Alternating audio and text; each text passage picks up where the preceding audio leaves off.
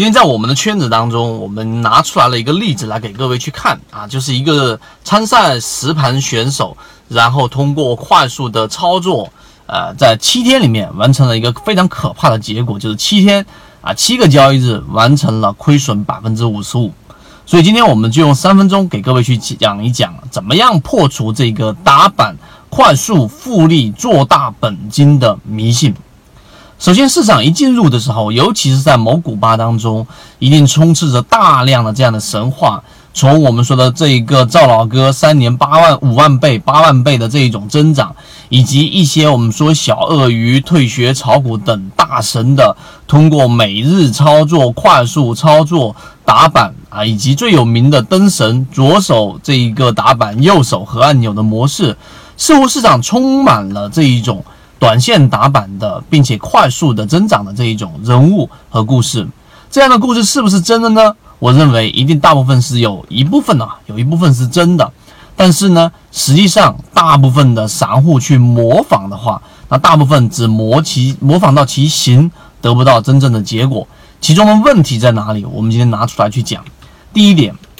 在真正去打板的过程当中，每一个人都有一套非常适合自己的盈利模式。在讲盈利模式的时候，尤其是打板盈利模式的时候，他会告诉你这样一个说法。这个说法大家听听看有没有漏洞？就是告诉你，对于打板的盈利模式，它不同于低吸。你低吸也好，你选股也好，你需要了解整个行业板块，了解这只个股的基本面，了解的技术分析，什么时候介入等等，太多了。那么对我打板来说的话呢，每一天涨停板就那么几十个，甚至有时候少的话呢，还会可能就二三十个、四五十个，多的话一百多个。那么我的标的如果再扣除掉，我只做早上九点半到十点半之前这个时间的板，或者是做两点半到三点钟。啊，这半个小时的板，那么我的比例又会大幅的减少，所以我的标的很简单，我就是打板，然后第二天抢溢价，看一些简单的量能，这样我的方法很简单，所以我可以快速的复利，这是他第一个告诉我们的理由。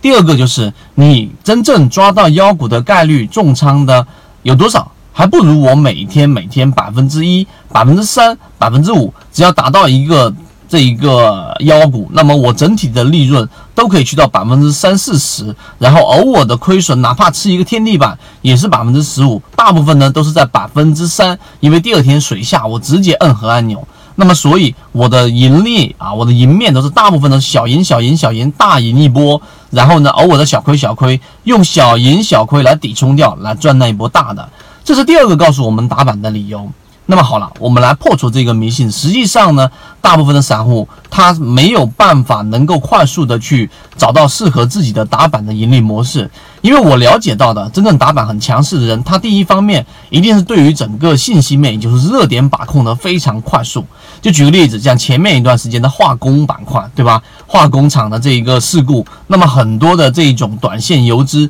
第二时间啊，然后今天一开盘。就全仓或者说重仓位去打那些呃最强势的那个我们所说的这种一字板的化工板块，那么第二天我就寻求溢价，然后就快速的出来。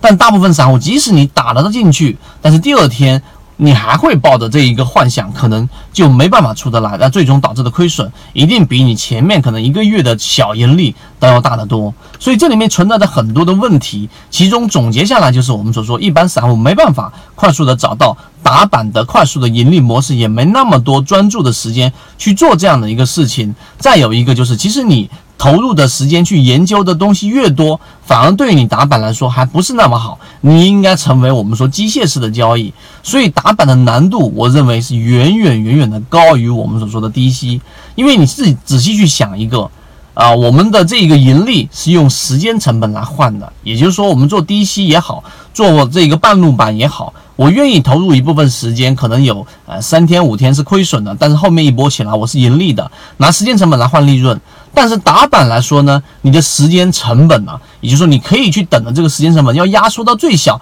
同时又想把利润放给最大，那这对于你的能力要求是非常高的。所以我们还是认为普通的散户更多的从低吸，从我们说的波段，从中途去做。比去打板来的更实在，不然的话就会是万劫不复啊！至于刚才我们所说的这种低吸模式，我们近期的这一些视频都有完整版的去。我们一直秉持着授人以鱼不如授人以渔的理念，给所有的股民提供一个进化学习的一个平台。欢迎大家添加我的个人微信号 KDJ 四四四二，进入到我们的圈子，学习所有的完整版视频和图文操作细节，和你一起终身进化。